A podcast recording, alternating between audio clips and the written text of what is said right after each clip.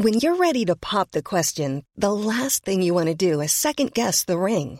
At Bluenile.com, you can design a one of a kind ring with the ease and convenience of shopping online. Choose your diamond and setting. When you find the one, you'll get it delivered right to your door. Go to Bluenile.com and use promo code LISTEN to get $50 off your purchase of $500 or more. That's code LISTEN at Bluenile.com for $50 off your purchase. Bluenile.com code LISTEN. Even when we're on a budget, we still deserve nice things. Quince is a place to scoop up stunning high end goods for 50 to 80% less than similar brands. They have buttery soft cashmere sweaters starting at $50, luxurious Italian leather bags, and so much more. Plus, Quince only works with factories that use safe, ethical, and responsible manufacturing. Get the high-end goods you'll love without the high price tag with Quince. Go to quince.com/style for free shipping and 365-day returns. Even on a budget, quality is non-negotiable. That's why Quince is the place to score high-end essentials at 50 to 80% less than similar brands. Get your hands on buttery soft cashmere sweaters from just 60 bucks, Italian leather jackets, and so much more. And the best part about Quince, they exclusively partner with factories committed to safe, ethical, and responsible manufacturing. Elevate your style without the elevated price tag with Quince. Go to quince.com slash upgrade for free shipping and 365-day returns. We would like to acknowledge that this podcast maiden is being held on Aboriginal land, the land of the Wurundjeri people of the Kulin Nation, and we would like to pay respect to the elders past, present, and emerging, and their multiple birth parents with children with disabilities. And today's episode is just for the dads. It really is. This podcast contains truth, laughter, and the occasional F word, so it's not really suitable for children. Sometimes you just have to get your shits out. Shit, shit, shit, shit. That's right, this is a language warning. Oh, shit.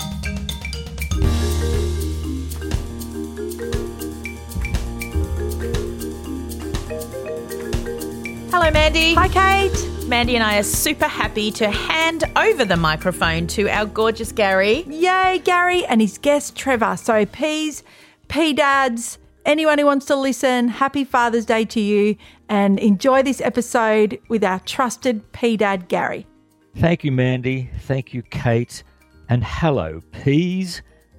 Welcome to this testosterone laden, balls to the wall, Dad's Day episode of Two Peas in a Podcast. Yes, P Dad Gary here. And I have to say, my son will be very impressed to hear that right out of the gate, I have said balls. Let's see how often balls get a mention over the next hour, given that this episode is about dadness, or at least the experiences of a couple of dads anyway. I'm chuffed at having been asked by Mandy and Kate to chat with you all today, and I hope you're going to enjoy the conversation you're about to hear. Before we get to that, though, as you know, Kate and Mandy have established a tradition of beginning each episode with a local weather report. So, as I'm recording this, I look out the window. It's a warm, sunny day with springtime in the air on the Sunshine Coast in Queensland. We are currently out of lockdown here but I know that so many of you P's are in lockdown still again. So big love to you, whether you're blitzing it, whether you're doing just okay, or whether you are barely dragging yourself through it one day at a time. You know, what better way to ease the burden of lockdown for just an hour or so than by listening to a couple of blokes chat? so we're going to do our best for you. And um, we'll see how we go. Let me introduce you to a friend of mine. He's a P dad who I know you're going to love listening to. In many ways, you know, this bloke exemplifies for me not just dadness in general, but P dadness in particular. He and his gorgeous family also live here on the Sunshine Coast for now, although he is a bit homesick for the bush. His name is Trevor, he grew up in rural Victoria on a farm which he now owns. He did well at school and then became a shearer and a wool classer on his farm and all around Australia. He's now a full time dad of five kids, including nine year old twin boys with cerebral palsy. G'day, Trevor. G'day, Gary. What an introduction, eh? Well, thanks for joining me. How, how amazing is this? I'll tell you what this feels like. Uh, to me, this feels like you and I, just a couple of ordinary looking blokes. Well, one of us is anyway. Um, we we we have just been handed the keys to a Lamborghini and told to take it out for a spin around the track. Just go for it. Drive like the wind. And I'm starting to channel H.G. Nelson right now. But it does kind of feel like that to me because, you know, uh, Mandy and Kate have crafted this podcast from nothing to the beautiful thing that it is today. And they've gathered together this stunning community of peas who love each other and support each other and give guidance to each other and cry with each other and laugh and everything, right? And then along comes Father's Day and they say to me, Why don't you take the episode? Just take the whole hour.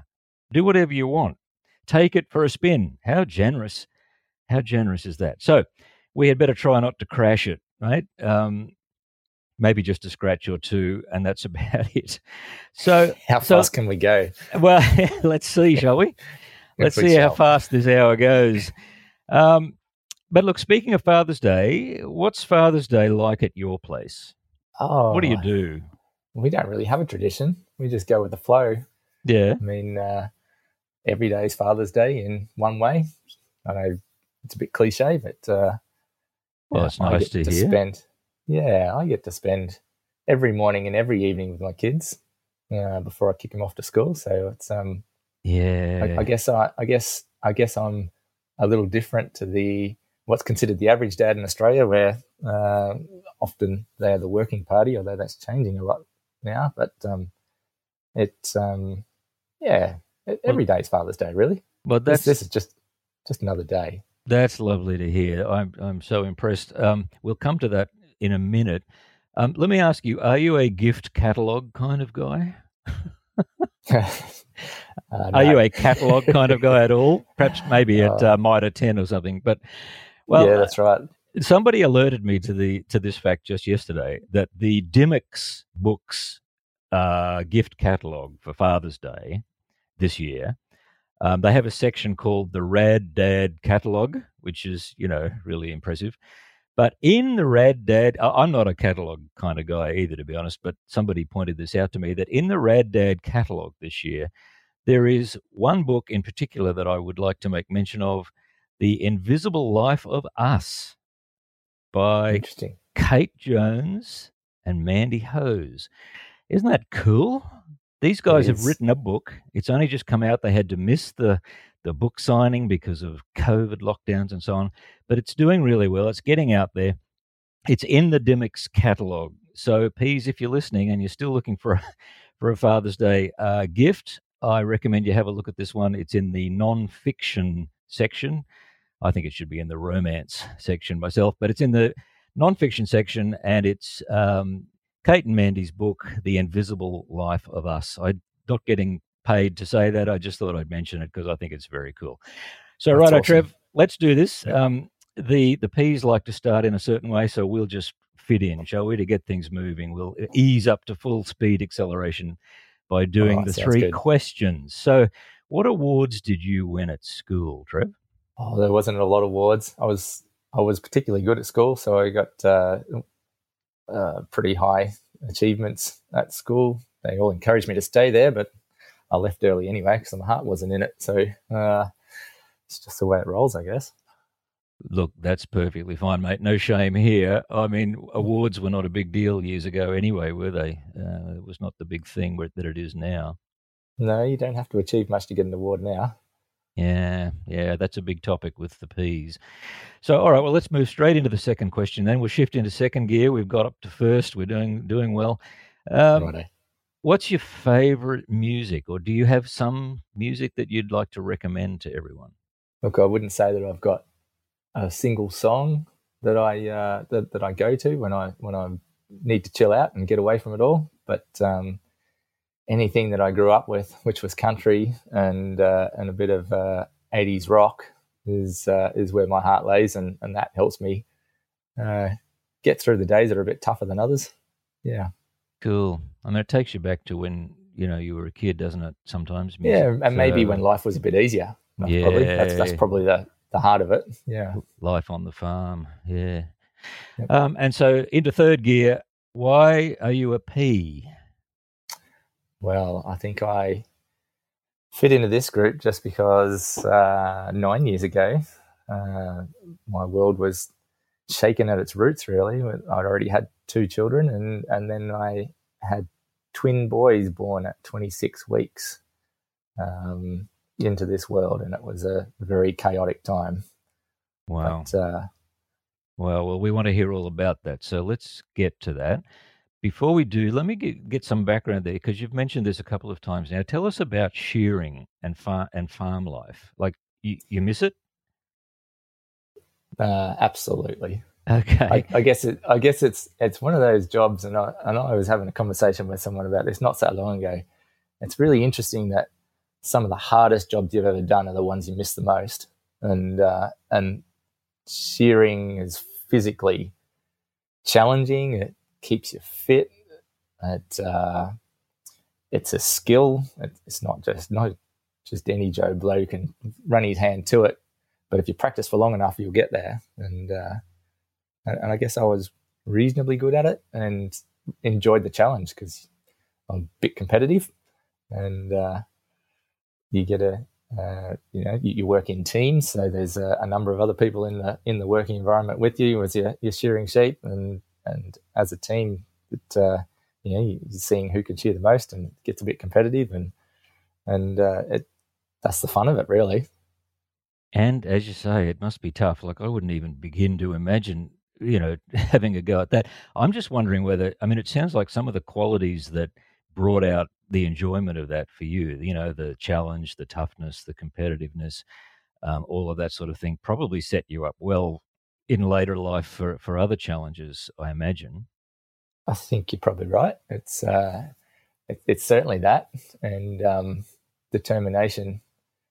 I, know, I guess something that uh, when you don't have much to start with, determination builds inside you, and, and the desire to be successful and get what you want um, has to come from within because there's no other way of getting it. Uh, and I think that's you know that challenge. I was I was actually quite a small kid. I was I was not gifted uh, physically, and I had to work really hard to get to where I got to with that. So I guess that's a um, an achievement that I've reveled in a little bit, and and certainly life was a bit free, a bit easier back then, a bit simpler, um, and uh, yeah. And and what about farm life? I mean, do you do you like the the wide open spaces, the quiet, the solitude? Is that the kind of farm life you like? Yeah, that's me. So you're not I'm, a city I'm not boy. A, I'm not a city boy. You know, the, the crowds, the beaches, they all sound good in theory. In reality, reality, I would much rather be camped out beside a river with not another soul in sight and a fishing rod in my hand, or or just listening to the birds, or just having the kids there, showing them a different way of life. That's uh, that's where my heart lies. And yet here you are an at-home dad, you know, five kids. Well, they're not all at home now, I take it, but you know, living pretty close together and getting through the busyness and the routine of of every day. Do you does that chafe at you? And if if so, how do you carve out some space for yourself to sort of keep yourself going? Yeah, it's it's something that I've in this last uh, it was 2013 when we moved to the Sunshine Coast. It's certainly something that I've had to deal with since then because uh, that is the time when my wife returned to work and I became the full time carer at home. Um, so the boys were about one and a half when that happened. And uh, mm. it's hmm. something that I thought that I'd just jump in and you know, grab it, grab the bull by the horn, so to speak, and and run with it. And and I did for a long time. And uh, it's not something that I would have naturally turned my hand to, being an outdoors person and and eventually became a tradesperson in that uh, history as well. But um, mm. I've had to find space for myself in amongst that because uh, running running a home uh, is is quite a busy job. And I know that I'll, there's probably lots of mums out there going, "Yes, yes, say it, say it." but it, it's uh, it's it's true. It's, it's um, that is true. Finding time for the person who is in the background organising everything that happens in the day uh, is difficult. Wow. Yeah. Well, let, us get into that now. Let's talk about it. Um, probably a good idea to know uh, for us to know about the twins, the boys. Um, you know their story, their birth. Uh, you said they were premature. Just just run us through what happened um, in the lead up to that, and and how it was that they came into the world.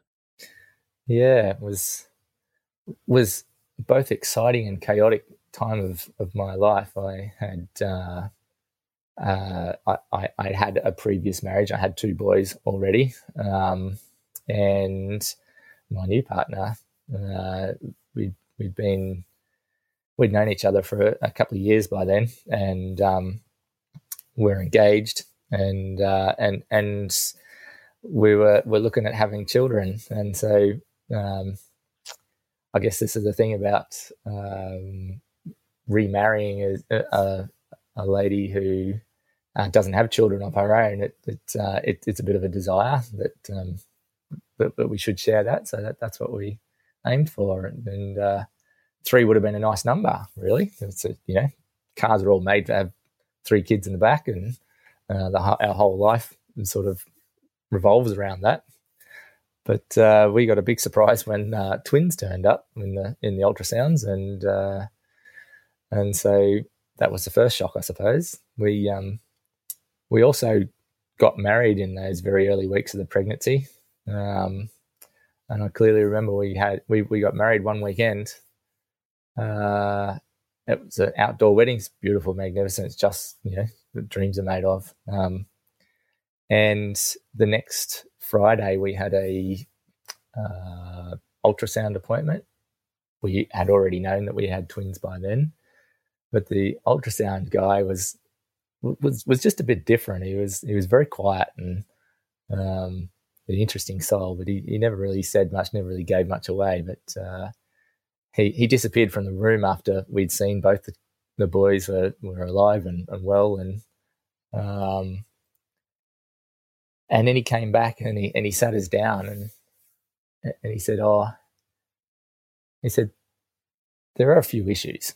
And of mm. looked at each mm. other, and uh, right, yep. You see the seriousness on his, on his face, and he said, "Look, uh, you have something called twin to twin transfusion syndrome, and and what is that?" State. So, so that is just for the benefit of our listeners. Uh, a syndrome where that only applies to identical twins, and it's where blood vessels grow across the top of the placenta, and the two babies have a, become a common blood supply. Previous to that, normally uh, identical twins have a, a percentage of the placenta each, and they have their own blood supply. But they grow vessels across the top, and they combine and share the same blood supply.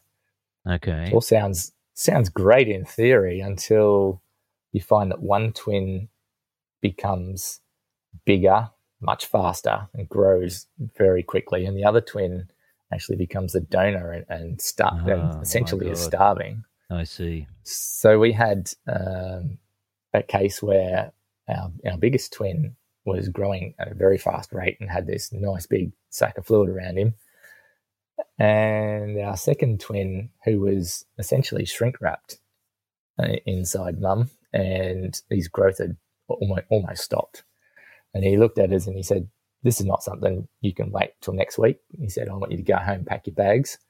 I've made a phone call to Brisbane because I was living in, we were living in Darwin at that stage. And I want you on an airplane tonight and go and see him. He's ready. He's happy to see you tomorrow. Uh, tomorrow really? is a Saturday, of course. Yeah. Oh, wow and it took a moment to sink in.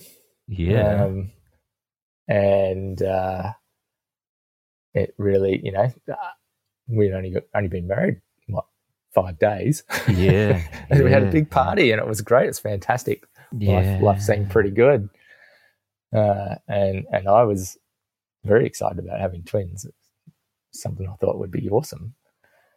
And uh, and don't get me wrong, it's awesome, but uh, but some of the problems encountered on the way can be uh, Yeah. challenging. So Man. so yeah, we, we we hopped on an airplane that night. We got packed up, came to Brisbane.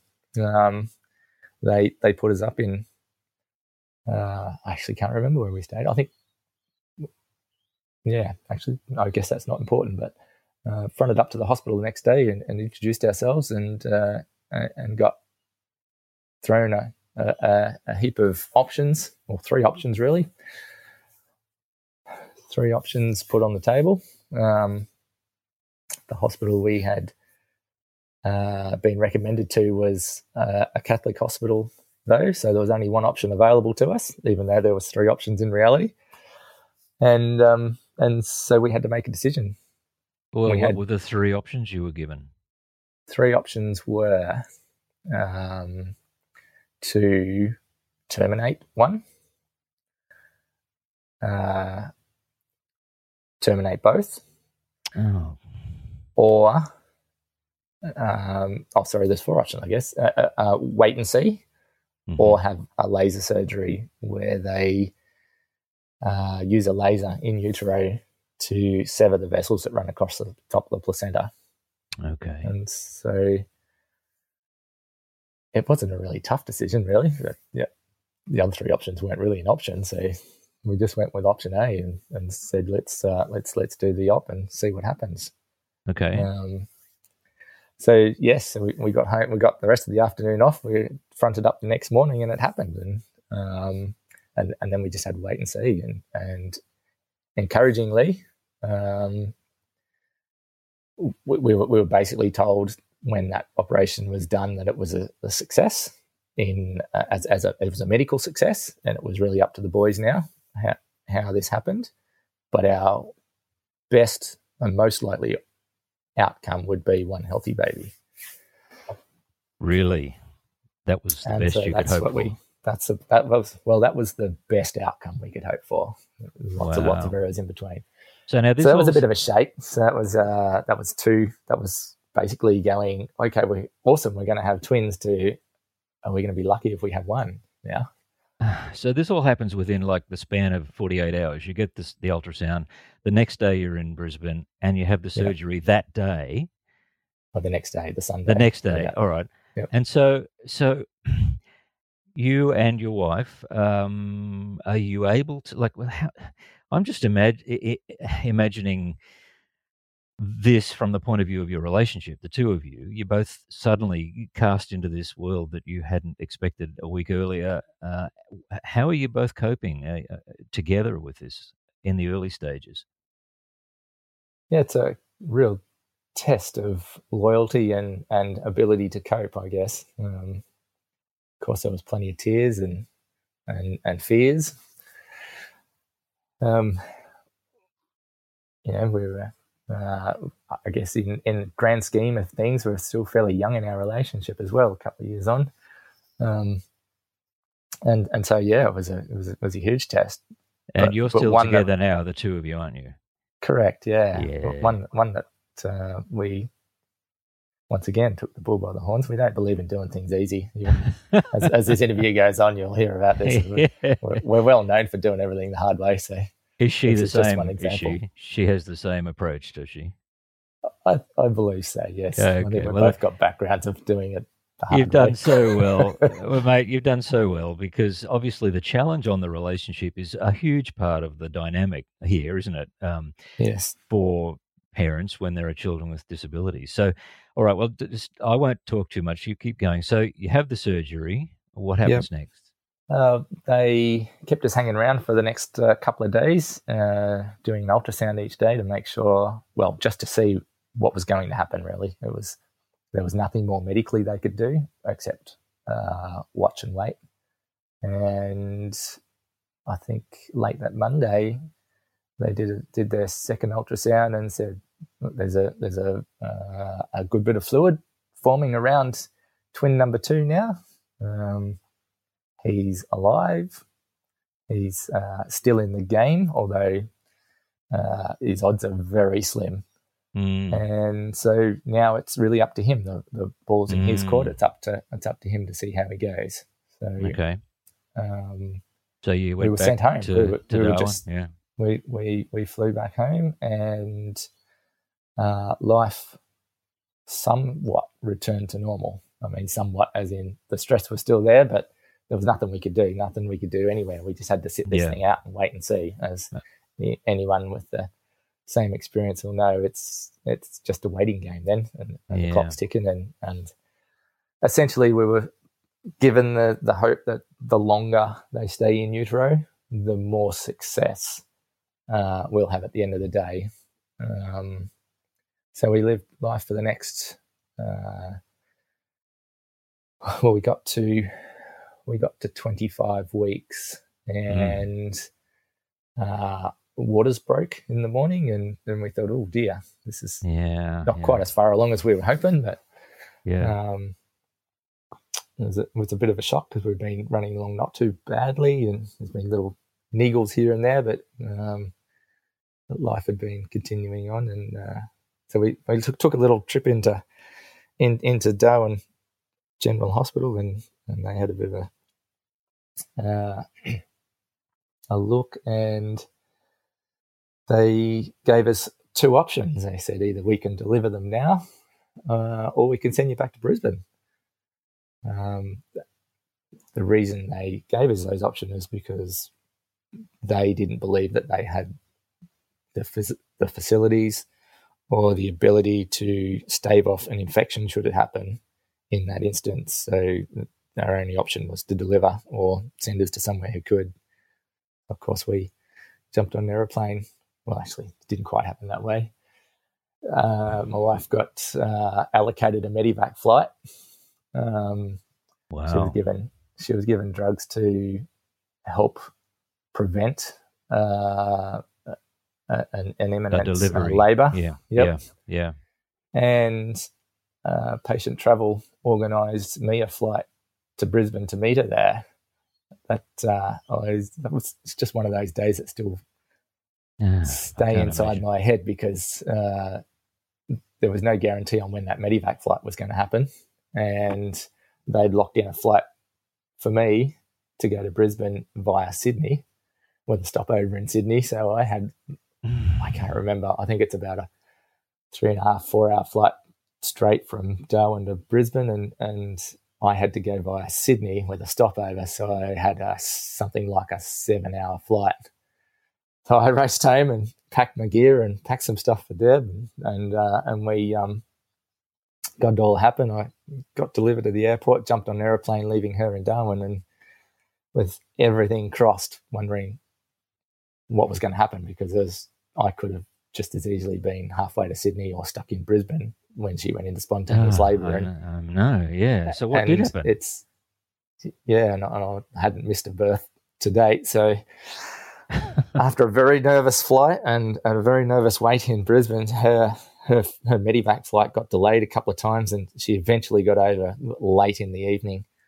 Uh, and uh, and we um, had a bit of a holiday in uh, in the Mater at, uh, at at Brisbane, the Mater Mothers Hospital, while we awaited the birth. And so th- so once we're there, we we um, I'm in very good care again. The same same fellow who uh, looked after us earlier, um, and uh, and we were able to sit out. We sit out as long as we needed to. Now there's um our little twin we'd been tracking. We'd had an ultrasound each week um, to make sure that they were both still alive and they were both uh, see a bit of an estimate on weight and uh, just to see whether they were still growing and and and a little bit of hope had raised up inside us by that stage because we could see the little battler, little little twin number two. He'd he'd continued to grow since he'd had his chance to to have his own food supply again. He'd um, he'd Mm. tracked along. He he tracked along at the same trajectory as his bigger brother, Wow. but at, at a, like He was appro- behind bit, approximately yeah. half the weight. We were, yeah. we were, yeah. yeah, it's it's a it was a bit of a guessing game of his weight because uh, babies that have undergone a bit of growth restriction are much more difficult to estimate. But so so we had everything crossed, and we were just praying and and and hoping like crazy that they'd stay there as long as they could in the oven, as long as they could, because that's where they needed to be.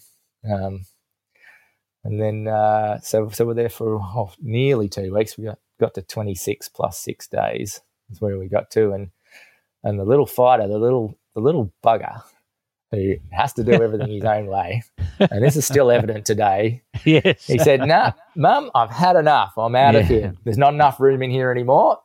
Big Mm. brother's taken up all the space." And he he uh, he he dropped a leg out through the cervix and said, "Right, I'm coming."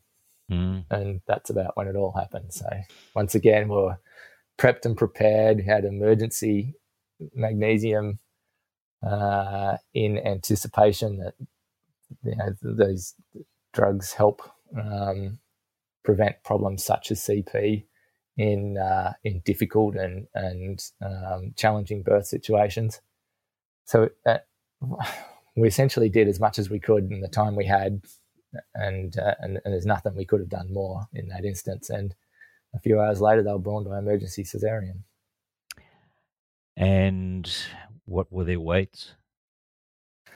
Well, well I hope you're all sitting down because Go on. I, I have to pinch myself every time I see a photo of uh, of them both. But uh, Alex come out first. He was the big one. He was pretty healthy. He had a bit of a cry on the way out, so we, we knew he was pretty right. Uh, and he turned out to be uh, 830 grams. Mm.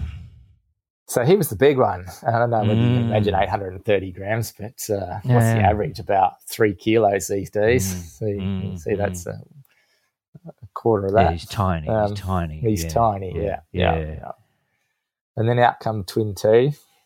He's like a little scun rabbit. He's just nothing more Mm. than him than that. And uh, he weighed in at a hefty 470 grams. Oh, mate. Wow. So if you can imagine a tub of butter or a can of Coke or something like that, that's about the size. And it, uh, even though we were prepared, we'd been through the neonatal care uh, unit and we'd seen some small bubs, they didn't have anyone the size of Jim. That we there was no way of preparing ourselves for that. He was just tiny. So you both uh, are they both crying? They're both uh, you know no, not exactly. vital signs. No. we were No. we were we were told straight up front that they would wait for the boys to show us that they wanted to be here, and so Yeah. that they, they there'd be a, a minimal amount of stimulation applied, Right. uh, and they would have to say to the world that they were ready to be here. wow. And, uh, and and Alex, yep, he come along pretty well. He he um, got on the warm table and, and was was was you know showing good signs early on. Jimmy probably took a little bit longer, but he still said he wanted to be in the game. So they that the effort uh, rose and uh, and the attention focused on him, and uh, and away they went. And I guess that was the last we saw of him for a couple of hours. But um, by the time we saw him, they were all tubed up, and uh, and Jimmy, the smallest, had uh, a machine breathing for him, and uh, he was. Yeah, when I say he looked like a scun rabbit, I don't anyone who's ever seen a scun rabbit, it's exactly what he looked like. His eyes were still closed. He um, Mm. is. I I have a photo of him holding my finger, his little hand Mm. holding my finger, yeah. and it's like ribbons of string wrapped around my finger. Like he, he couldn't even grab hold of it. And his Mm, hand just didn't go around it. He was so small. So the odds, once again, very firmly stacked against him. And uh, those early days were pretty tough. We, we hoped he would survive, but really didn't expect him. How can something that small survive? It's just incredible. And yet here he is. Yeah, Here here he he is. is. A lot can happen in the next three years. Like a chatbot may be your new best friend. But what won't change? Needing health insurance. United Healthcare Tri Term Medical Plans are available for these changing times. Underwritten by Golden Rule Insurance Company, they offer budget friendly, flexible coverage for people who are in between jobs or missed open enrollment. The plans last nearly three years in some states, with access to a nationwide network of doctors and hospitals. So for whatever tomorrow brings, United Healthcare Tri-Term Medical Plans may be for you. Learn more at uhone.com. Hey, I'm Ryan Reynolds. Recently, I asked Mint Mobile's legal team if big wireless companies are allowed to raise prices due to inflation. They said yes. And then when I asked if raising prices technically violates those onerous two-year contracts, they said, "What the f*** are you talking about? You insane Hollywood ass." So to recap, we're cutting the price of Mint Unlimited from $30 a month to just $15 a month. Give it a try at mintmobile.com slash switch. $45 upfront for three months plus taxes and fees. Promo rate for new customers for limited time. Unlimited more than 40 gigabytes per month. Slows. Full terms at mintmobile.com. So, how long were you in NICU then? How long were they in, in special care? Well, it was a pretty rough ride through NICU. Um, and to be honest, we didn't spend any time in special care. We completely skipped that step. But um, Alex um, stayed until about his birth date, so he's in there for about three months. Mm. Uh, they both had a hundred day birthday party in there, and uh, Wow. Oh, a Father's Day and a couple of birthdays for, for the other kids. And um, yeah, it was an interesting time of our lives. The two older boys, we, we got a room in Ronald McDonald House across the road, and we're just walking backwards and forwards each day, spend time and read books, and just just be with them and let them know that we're here, thinking about them, talking to them. Um, and uh, we had uh, all of us, four of us, jammed into one little tiny room in Ronald McDonald House with shared facilities. And but that's what you do. You you just make do, and and you're, you're happy to have that chance to be close because you know we were three and a half thousand. We lived three and a half thousand kilometers away. What else Yeah. were we going to do? and and what was what Um, were the other two doing? The, your other two back in Darwin. How old were Well, no, we we um we flew them over. We got them flown over, and they lived with us for the first month Oh, okay. of the of the twins' life. Uh, the the hospital's great. Uh, they have their own school there for kids, and they attended school to, to the hospital school with uh, with lots of other kids and their siblings that were sick and around the hospital, and uh, and, and life was somewhat normal. they got to come in and see their brothers uh, from time to time. Although it was was was pretty stringent on the on the uh, sorry stringent on the, the the code of getting in and out of, of places like that. Of course, Um, yeah. And how old were but, they? uh, how, how old were they at the time? Mm, I was just trying to think. Uh, one was turning, one was nine. The other must have been seven. Yeah. I mean, what, what an incredible experience for them at that age to be going through with you two. I mean, and with their new brothers. How, Yeah. how like like we could spend all day talking about these, and, and I there's so many things to talk about here. I don't know which one to pick, but are they okay? Like, how, how was that experience? Do you reckon, looking back on it now, nine years later, the fact that they had to, or didn't have to, but that, that they experienced that with you up close in those Mm. really uncertain months? it certainly shook their world. Um, but I don't see that there was any other way around it. Just um, because uh, wife and I lived in Darwin, we were removed from both parents. One set of parents in Sydney, one set of parents in Victoria, and um, and, and luckily we had uh, Deb's sister who had recently moved to Brisbane, so we had some support. Although they were an hour's nearly an hour's drive away, we, we had a little bit of, of family help there from time to time. And and after a while, uh, my mum flew up and spent some time with us. Um, camped at uh, my sister-in-law's house and, and would come in almost every day. And she spent a lot of time in special care in the sorry in the NICU uh, with us. Shared a lot of milestones and shared a lot of two steps backwards, lots of tears. But um, Mm-hmm. uh, the boys, they, we, I guess we shielded them from the worst of it, but kept them in the loop and and and, and made sure that they had a connection with them and and that Yeah. uh, they were involved in that. And then after a month or so, we could see that this was going to be a somewhat lengthy ordeal.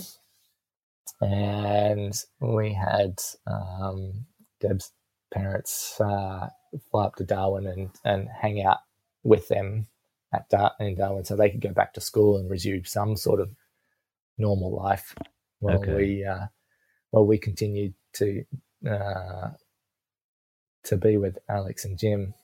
Now, at that time, there, I was really lucky. I had a somewhat flexible job, and I was I was I was able to work uh, for one week and have three weeks off. Uh, Okay. being being on call in those three weeks, but uh, but but I didn't have to be face to face. So I was flying back to Darwin for a week and spending a week with the boy, the older boys, then flying back to Brisbane and spending three weeks and uh, and doing that for for most of the journey. This was three Um, months, did you say?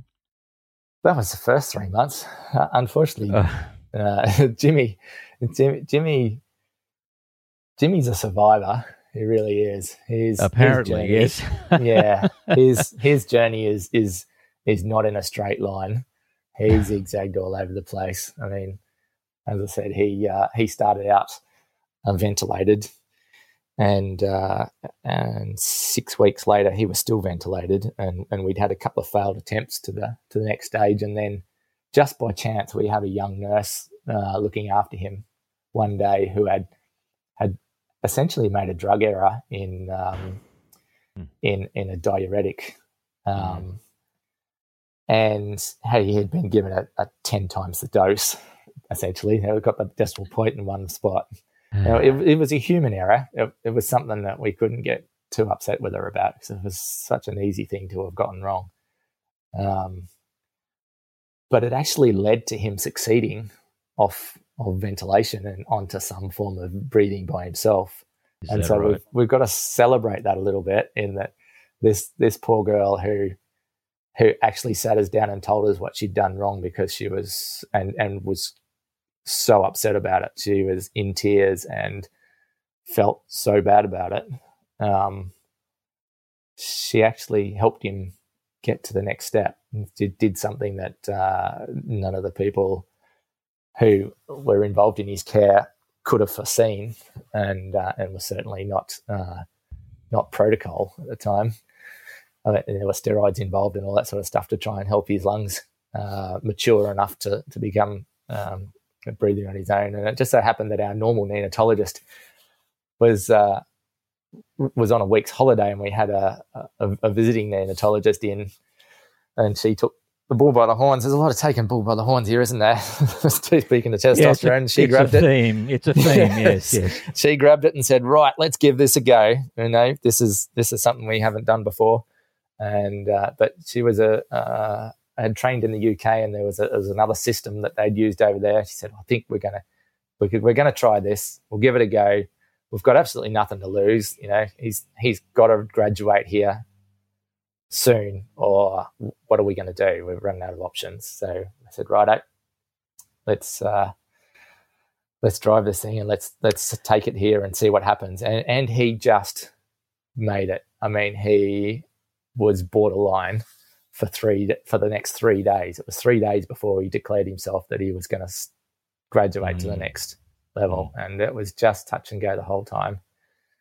And and just a bit of an idea of when when we say touch and go, the touch touch and goes where you walk into the room and find 10 people standing around your little crib with your boy out on a table doing what they can to keep him alive. And uh, those scenes were fairly regular at that Yeah. stage and, Yeah. and really hard to deal with. Just I, I, I don't, I can't imagine honestly. Um, can I, can I ask you? We'll, we'll just skip ahead a little bit. What, Yeah. how did it come about then, after all of this intense beginning, that you became the stay-at-home dad, the the primary carer? Um, wh- what's your wife's profession? Yeah, so my wife's background is um, is in the medical, and, and she is a GP. Um, Okay. She was just. But I'd be interested in that. Okay, I'd love to hear the conversation. How did it come about that uh, you, you you you know both agreed to this this role that you both have? I, I guess it came down to finances essentially. Um, her her career, she she'd spent her whole life doing this. Um, and, and had dedicated her life to, to medicine. And, uh, and, and I wasn't about to stand in the way of that. My, my life had been, uh, well, the time that I'd spent in Darwin after I'd uh, left the farm um, had been as a tradesperson, and and and it, it was never going to progress the way her career could progress. So it was just a natural. Uh, it's just just a natural progression, or, or it, there was there wasn't even a thinking about it. It was just that's the way it really needed to go. One for us to survive, and and, and two for her to be allowed to continue to develop her, oh, that's interesting. I, I, hear what you're saying about the finances, but there's more to it than that, isn't there? You were obviously yeah, willing to do that and make all yeah. the adaptations and changes, and it, and it would have been tough for her too to, you know, have to focus on work uh, when yeah. she had so much going on at home. Uh, Absolutely, and and she's an absolute trooper because because I, I I sent her back to work and the boys were still being breastfed. So she'd mm. she'd spend every spare minute that she had uh, pumping in her room uh, yeah. in between patients, uh, so oh, that we had breast God. milk for them because because we knew that that was the best way forward for them, and and uh, sure. and so we just made it work. You know, it was was mm. lots of joking. It was absolute commitment, and uh, and and and then in the surprise of all that, so if you want to fast forward the clock, well, just before we fast forward the clock a little bit, we um, we learnt that Alex, Alex was our big healthy baby who seemed to be okay, but but he had a bit of a rough start too, and uh, uh, at the three week old mark, he had failed a couple of times in taking full feeds.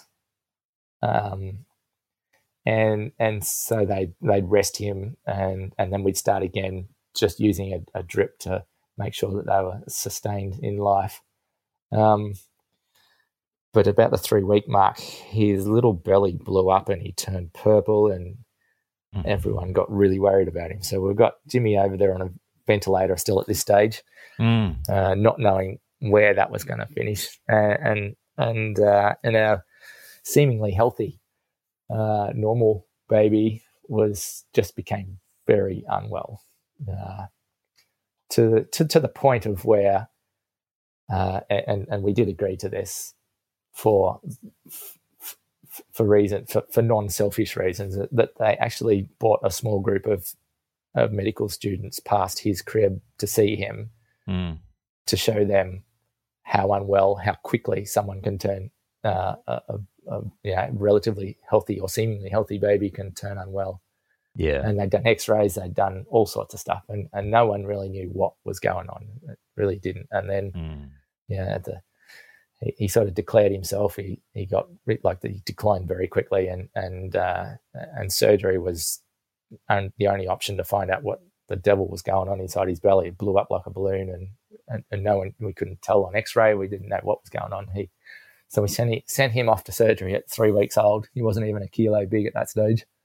Mm. Um, not knowing what was going to happen. They brought him back. It was, it was a pretty long surgery. And they brought him back a few hours later.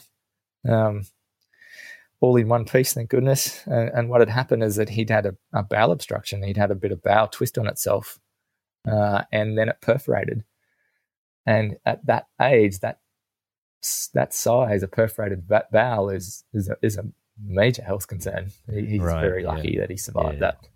Yeah, and uh, lucky we're in Brisbane because the the doctor that uh, operated on him managed to stitch his little bowel back together. He took out the dead bit. He took out the bit that was uh, broken and and and put him back together. And he delivered back with a scar across his tummy and and uh, and from that day forward, he, um, well, it hasn't been all perfect, of course, but but it, but he but he grew from that day forward. He started strength growing, strength. and yeah. he he started eating, and uh, it, it, it, caused it's it, it, it's a continual cause of problems for us, but um, but it saved his life. Um, and then, unfortunately, yep. a week later, we um, is a week later though unfortunately is is one of the darkest days of of my time ever yeah. and, and that is when we had so so as as a routine, these little premies have uh, an ultrasound of their head, uh, which is which is a brain scan, and an ultrasound, just to check to make sure that uh, there's no damaged areas in in the birthing process. They have it at a week and they have it at four weeks. So, so it's totally routine. They have that and they have their eyes checked every week, which is a bit of a horrendous progress program too. But uh, they come through with no problems with their eyes. Uh, but Alex's scan at four weeks showed up some abnormalities that we were hoping just weren't real. But now, um, when we got the results of that, I was actually by Alex's side by myself. Uh, Deb was back in a room uh, having a rest because you imagine it's a pretty stressful time. We, would only just got him back, really. We'd, he'd been back a week when he had this ultrasound done. Yeah. Um, and and we, we thought that we were home and hosed and everything was dandy again. But um, we got some information that his scan had come back abnormal and, and that they wanted to talk to us. So I I talked to the neonatologist and uh, and and they took me into the room and they said, look, we've we've found some some uh, abnormalities and uh, showed me the scans. Now I'm not of medical background, so I really didn't know what I was looking at. But the question that rocked my world that I asked was, so in a scale of 10, how bad is this? And, and she said, it's really difficult to tell you, but just from a subjective look at these ultrasounds, I would have said an eight, with 10 being the most severe. And I went, oh. Okay, so, and, and so well, she she went on further to say, I don't know what life is going to bring for him, but I would suspect that he has a fair chance of being unresponsive and not ever growing up, never never maturing, and not being uh, being nothing much more than a vegetable, which was pretty hard words to hear after yeah. a horrendous months of. Um, and Deb's not there while you're hearing this. You're hearing this on your own. Correct. Yeah. Mm. So yeah, I had to. So you then had to tell her. You, so did you tell her, or did they tell her? no, I, I, I told her. Yeah, um, man. And the and the ensuing the following days were were just dark. I, yeah. yeah. Sort of reflect on them a little bit and and uh, it's not a space I ever want to go to again. It's it's um it, it was it was really difficult, but luckily I've got a uh, a glass half full sort of attitude. And yeah, you must. I, I, went back to him and said, "Look, okay, I, I, hear what you're saying, and I'm not prepared to give up yet. No one ultrasounded my brain when I was that age. No one can tell me I don't suffer from the same thing, and I'm I'm, I'm doing okay. So mm, it's mm. just renewed vigor and give it a shot. And... Ah, mate, listen, listen. I, I, would love to hear more about the next nine years. We haven't even got there yet. We're still in the no. in the start. Yeah. But listen, I, I do have a time limit. So what I wanted to ask you, um, because this is about Father's Day, you know, let's talk about you for a second as a dad. Um, I just, you know, you've already revealed an awful lot about yourself by the way you talk and, and the things that you've been through and the choices you've made. And, you know, good on you, mate. There's not many people who are either able or willing to do what you've done. So, so that's the first thing. I just, I really admire, you know, your, you say it's a glass half full attitude. I'm not sure what it is, but it's kept you going. Um, yeah. Can I, I wanted to ask you two questions in particular. Um, firstly, do you reckon, um, do you think that there are things about this experience that are different for dads than they are for mums. Just from, I'm not asking you to be an expert. I'm just asking you, what do you think about that? Yeah, um, I guess traditionally dads have been a little bit removed from from the whole early childhood scenario. It's you know, mum carries the baby; she has a very close relationship with it, uh, and and and as my boys have grown, uh, uh they've chosen, and they naturally do, chose their mum. She's she's she's a bit uh, a bit more gentler and a Mum is mum. but, you uh, can't replace mum's mum exactly. Yeah, yeah. Um, but uh, we've found our place together, you know, and, and even Jimmy, who's always been a, a mum's right hand boy, uh, now really enjoys hanging out with me. So it's good. Um, from the differences, I, I, I, don't know. I guess um, traditionally men have had a hard time talking about this stuff. And they Mm, keep it mm. inside and I can't say that I've been too much different to that. I'm just lucky that I'm resilient enough to, uh, and, and maybe that's a little bit to do with my background. I, I am very comfortable in my own head, very comfortable in my own space, and quite enjoy being in that space. So lots of thinking time, lots of reflection, uh, lots of tinkering in the shed. Yeah. um, that uh, Well, don't dismiss that lightly. I think that may No. well be a very important thing. You know, you, Yeah. if that's your thing, Yeah. we've all got to find it, haven't we? And it, we, we do, yeah. I, I, have, I have a bit of a passion. It hasn't. Uh, I've, I'm, I, I like my four wheel drive. I, I like Yep. getting out in the countryside. It's my vehicle of choice, and and I tinker and play with it. And I'm a bit of a project man. So once once I get on a project, no one else sees me. I- I've Mm. actually it's one thing I've just struggled a little bit is trying to make sure I get everything else done before I do my project. Otherwise, Because once you're in there, that's it. out, or- yeah, that's right. It's, uh, But it's obviously essential to your own health and well-being, isn't it? To be able I to to be someone else, uh, you know, at that Yeah. time. You're the Yeah. guy tinkering on the four-wheel drive with his mates. You're not dad. You're not carer. You're somebody else in those times, aren't you? Yeah, yeah, and it, and it's it's been being a, a P dad makes it very difficult to connect to other dads. Yeah. It's so well- much different. We we are just Hmm. our experience has led us down a totally different path, and it's it's very difficult to connect with other fellows, Yeah. Yeah. It is. other other men on the I same level because yeah. you can't take that experience away. Once you've had it, it it's there, and it- it's it's a little bit hard. I, I am happy that those other people have got this more simple lives, and mine's more complicated. It's harder for them to understand, um, but it, it's also difficult for me to to dismiss the little whinges that they might have about their lives. That you go, geez, mate, you know what? That is so minuscule and so minor. Yeah. It's a bit like man flu. Get over it, build a bridge, move yeah. forward. Life's not that bad, mate. You, you're doing all right. It's interesting. The Yeah. P's have a term for that. They somebody who talks shit about things they don't know anything about are rectums. So that's, that's, that's, that is, uh, you know, you could say arsehole, but they are rectums. And um, you know, so blokes encounter those as well as the mums, um, and it's not Sure. it's not entirely a criticism. I mean, I'd be the same, I guess, if I was talking to somebody about an experience I didn't have personally. Who knows what absolutely. sort of rubbish I would say without meaning to or knowing it, but but it's there, isn't it?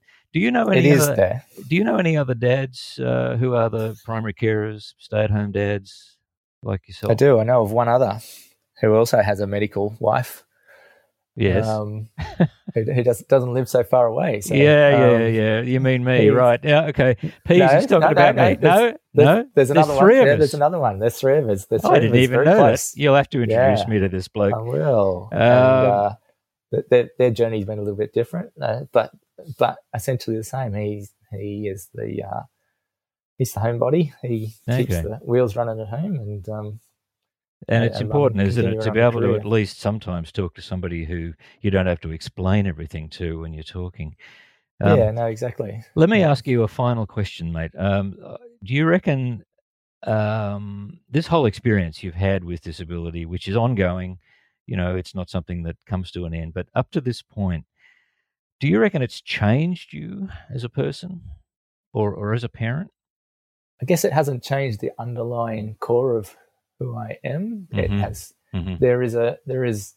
I can remember a time where I, I once I'd started seeing disability, I wondered what would happen if it happened to me. Why- How would I go? Yeah, Because I, yeah. I'd met I'd met another family who lived close to where I lived on a farm who had a child with a disability. And I was, uh, and, and I always wondered to myself quietly, I never gave a lot of air, but I did wonder how I would handle that. What would I do different or what would I do the same or, Yeah, or yeah. what would that mean for life for me? And, and in reality, it just means that you do what you got to do. You, you, and you don't look back. You don't, you can't look back and go, oh, I should have done that. It's too late. It's done. Um, and you got to keep moving forward and doing the best you can, surviving the best way you can. And so I think I keep that in mind, um, and and and keep getting taking one foot in front of the other and and moving forward, no matter how bleak a outcome might be on the horizon. You you just got to take it by the horns again and run with it and There's make the best of what you've got. There's that bull again. I, I, Yeah. I remember you saying once that uh, when you were contemplating the things you you're not sure that you would how you would cope with them. You know, you've actually discovered that you are far better at them than you would have even imagined, aren't you? Yeah. You've, you've you've you've kind of Yep. like you Yeah. risen to the to the occasion. I've, I've, I've, yes, I- I think the state of our family has has proven that I've risen enough to to, to cover all bases, and and and actually, I look back on it now and go, oh, I am so glad that I had the ability to do that. Mm. I am uh, so proud of what my two boys have achieved. Mm. Just to just to let the lis- listeners know that both my boys go to a, mainstream school. One of them is only very mildly affected with CP. The other one is uh, severely affected. L- rides in a wheelchair, and surprisingly, that's the big one. That's Alex. That's and uh, Mm. he goes to a mainstream school. We do a bit of schooling at home. We do schooling at school, but we've risen to that challenge. We're making it work. And all I've got to say to anyone listening is don't give up. Yeah. You fight this with all your passion and Mhm. give it whatever you've got because the rewards are there. The rewards are there if you want to go looking for them. So And that applies and- to dads as well as mums, obviously. absolutely, Yeah, and equally yeah. applies. Yeah, Yep. yeah. What we've achieved is nothing short of amazing. I think.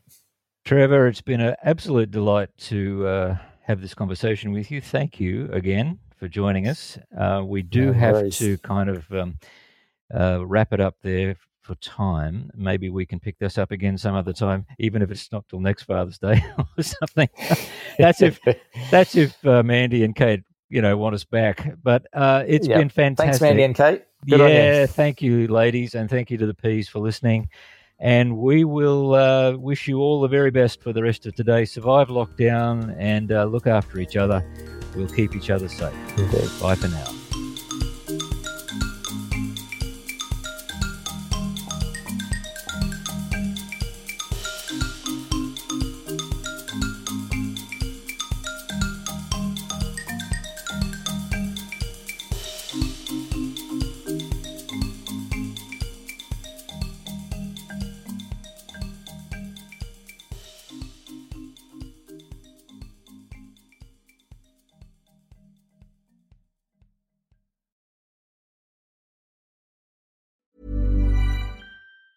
Even on a budget, quality is non-negotiable. That's why Quince is the place to score high-end essentials at 50 to 80% less than similar brands. Get your hands on buttery soft cashmere sweaters from just 60 bucks, Italian leather jackets, and so much more. And the best part about Quince, they exclusively partner with factories committed to safe, ethical, and responsible manufacturing. Elevate your style without the elevated price tag with Quince. Go to quince.com slash upgrade for free shipping and 365-day returns. Hi, I'm Daniel, founder of Pretty Litter. Cats and cat owners deserve better than any old fashioned litter. That's why I teamed up with scientists and veterinarians to create Pretty Litter. Its innovative crystal formula has superior odor control and weighs up to 80% less than clay litter. Pretty Litter even monitors health by changing colors to help detect early signs of potential illness. It's the world's smartest kitty litter. Go to prettylitter.com and use code ACAST for 20% off your first order and a free cat toy. Terms and conditions apply. See site for details. Planning for your next trip? Elevate your travel style with Quince. Quince has all the jet setting essentials you'll want for your next getaway, like European linen, premium luggage options, buttery soft Italian leather bags, and so much more. And is all priced at 50 to 80% less than similar brands. Plus, Quince only works with factories that use safe and ethical manufacturing practices. Pack your bags with high-quality essentials you'll be wearing for vacations to come with Quince. Go to quince.com/pack for free shipping and 365-day returns.